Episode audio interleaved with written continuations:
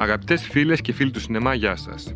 Ακούτε το Κάρο Διάριο, το κινηματογραφικό podcast του ντοκουμέντο με τον Κωνσταντίνο Καϊμάκη.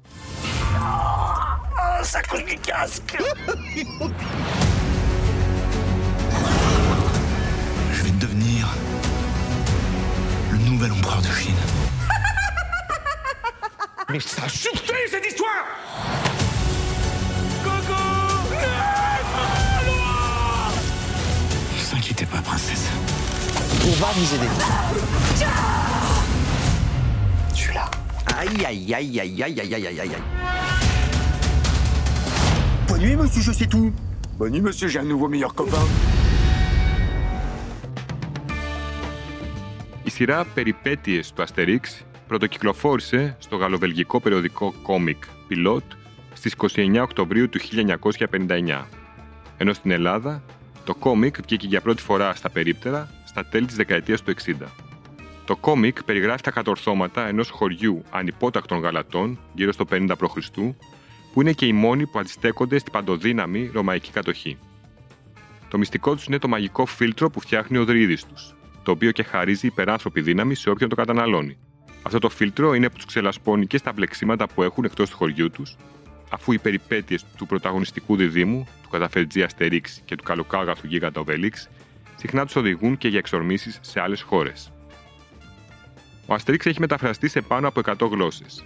Στην Ελλάδα, μάλιστα, υπάρχουν τεύχοι και στα αρχαία ελληνικά, τη κυπριακή, κριτική, ακόμη και την ποντιακή διάλεκτο.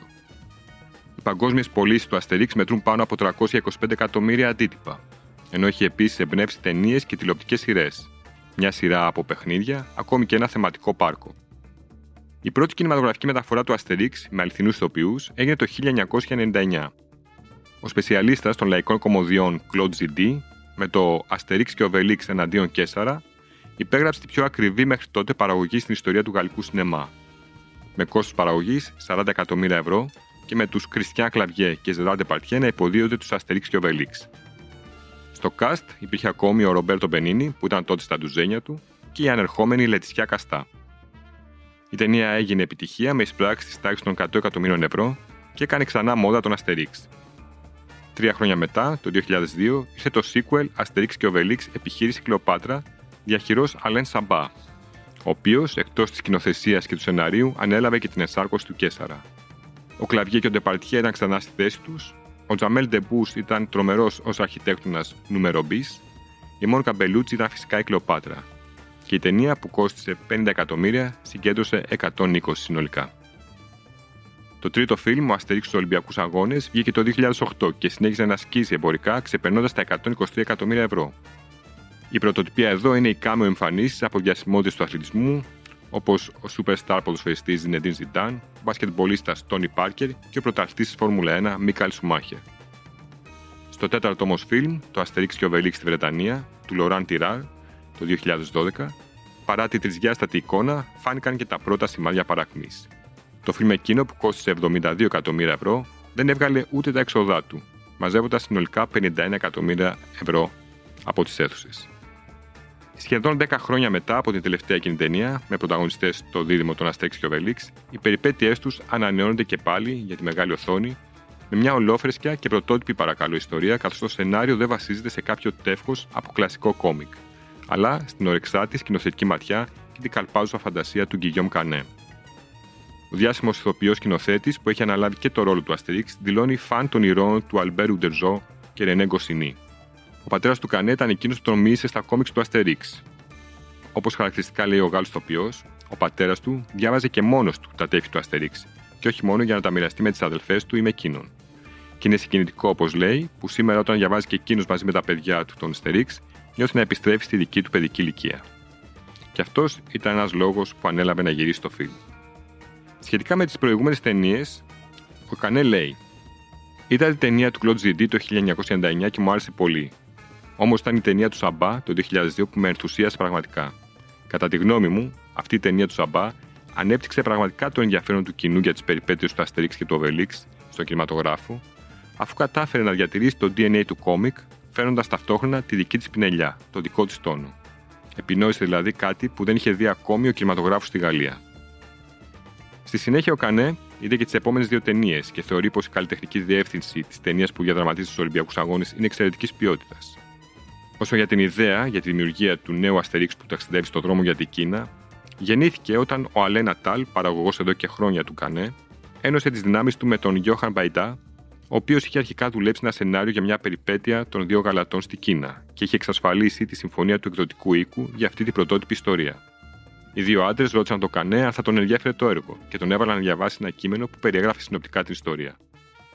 Στην αρχή, ο Γάλλος Σταρ, που υπογράφει κυρίως ανθρωποκεντρικές δραμεντί όπως το θαυμάσιο Little White Lies, δεν φανταζόταν καθόλου τον εαυτό του να αναλαμβάνει ένα τέτοιο project. Αλλά καθώς διάβαζε την ιστορία, του μπήκε στο μυαλό η ιδέα να γυρίσει μια χορταστική ταινία περιπέτειας και ταξιδιού, με μάχες, σκηνές δράσης και μεγάλα σκηνικά. Ένα κινηματογραφικό έπος από αυτά που δεν βλέπουμε πια συχνά στη Γαλλία, όπως λέει, ενώ συμπληρώνει. Ήξερα ότι ο Αστερίξ είναι μια κινηματογραφική σειρά που δίνει στους σκηνοθέτες τα μέσα για να τα κάνουν όλα αυτά. Όμως, αφού έδειξα το ενδιαφέρον για το έργο, έπρεπε να περάσω το τεστ της σκηνοθεσίας και να δείξω τα διαπιστευτήριά μου. Σε αυτό το στάδιο ανακάλυψα την πρώτη εκδοχή του σενάριου που είχαν γράψει η Ζιγέν Ερβέ και Φελίν Μεσελέ. Δουλέψαμε ξανά μαζί και μετά μόνοι, γιατί ήθελα να κάνω την ταινία πιο προσωπική, φέρνοντας πράγματα από τον δικό μου κόσμο. Αυτή είναι η 8η ταινία του Γκυγιόμ Κανέ ως σκηνοθέτη, και η εμπειρία των προηγούμενων γυρισμάτων ήταν χρήσιμη για εκείνον, επειδή παρόλο που δεν ήθελε να ανησυχεί για το μέγεθος του προπολογισμού, προσπάθησε να παραμείνει εντός του πλαισίου. Αρχικά ο δημοφιλής Σταρ δεν ήθελε το ρόλο του Αστερίξ για τον εαυτό του. Για να είμαι ειλικρινής, λέει, όταν ανέπτυσα την ιστορία και τους χαρακτήρες, ήθελα στην πραγματικότητα να παίξω τον Κέσαρα. Έτσι άρχισα να γράφω το ρόλο ενός καταθλιπτικού, τρελά ερωτευμένου με την Κλεοπάτρα, η οποία μόλις έχει κατακτήσει την κινέζικη αγορά, ενώ εκείνος, ο Κέσσαρα, πρέπει να αποδεχτεί ότι είναι γνωστός μόνος στην ευρωπαϊκή του αυτοκρατορία. σω είδα κάποιες ομοιότητες με τη δική μου ζωή, ένα είδος συνέχειας του rock and roll του προηγούμενου έργου μου. Όμως γρήγορα συνειδητοποιήσαμε, όπως λέει ο Κανέ, που είναι ζευγάρι και στην κανονική ζωή με την Κοντιγιάρ, ότι το να ξαναπέξουμε σε αυτό το μοτίβο με τη Μαριόν κινδύνευε να γίνει κάπως κουραστικό. Τότε σκέφτηκα το Βεσάν Κασέλ, με τον οποίο ήθελα να συνεργαστώ εδώ και καιρό, και αμέσως τον είδα ως Κέσσαρα. Είναι τρελό, έχει απόλυτα το προφίλ του χαρακτήρα στο κόμικ. Έχει αυτή τη γατήσια πλευρά, την ηλικία για να παίξει το ρόλο, τη στιβαρή παρουσία. Στη συνέχεια έγιναν συναντήσεις για να συζητηθεί η διανομή και φυσικά οι χαρακτήρες του Αστερίξ και του Οβελίξ, άρχισαν να εξετάζουν τα ονόματα διαφόρων ηθοποιών και κάποια στιγμή ο παραγωγός Ζερόμ Σεϊντού είπε: Γκυγιόμ, δεν καταλαβαίνω, γιατί να μείνει εσύ. Είσαι νέος, έχεις πολλή ενέργεια, είσαι το νευρικό ανθρωπάκι που θέλει πάντα να έχει δίκιο. Είσαι τέλειος για το ρόλο του Αστερίξ. Καθώς συμφώνησαν όλοι μαζί του, όμως εγώ αναρωτιόμουν πώς θα συνδυάσω ένα τόσο σημαντικό ρόλο με τη σκηνοθεσία μιας ταινίας τέτοιας κλίμακας. Τελικά, ο ηθοποιός σκηνοθέτη συμφώνησε και ένας λόγος για να πει το ναι ήταν η στιγμή που συνειδητοποίησε ότι χρειαζόταν δύο ηθοποιούς που να είναι φίλοι για να μπορέσουν να παίξουν τον Αστερίξ και τον Οβελίξ. Τότε σκέφτηκε το κολλητό του Ζιλ Λελού. Βέβαια, θα έπρεπε να παχύνει, αλλά ο Κανέ ήξερε ότι ο σπουδαίος κωμικός και φίλος του έχει τα απαραίτητα προσόντα για ένα τέτοιο χαρακτήρα. Την ικανότητα να παίζει κάτι παιδικό, κάτι αφελές, σχεδόν ποιητικό, όπως χαρακτηριστικά λέει και συνεχίζει.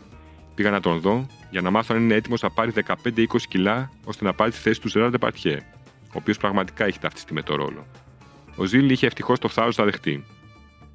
Πλέον ξέρω ότι μετά από ένα λεπτό οι θεατές θα τον δεχτούν αμέσως. Θα μοιάζει σαν το μόνο ηθοποιό που μπορεί να δει κανείς το ρόλο. Είναι συγκινητικός, μαγικός.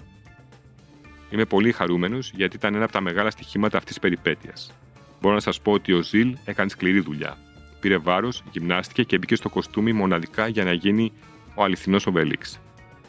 Ένα άλλο σημαντικό στοιχείο του φιλμ είναι πως για πρώτη φορά βλέπουμε τους δύο ήρωες ως παιδιά, με τον Οβελίξ να πέφτει στη χύτρα του Δρύδη. Πάντα αναρωτιόμουν σαν παιδί γιατί δεν είδαμε ποτέ αυτή τη σκηνή στα κόμικ, ομολογεί ο Κανέ.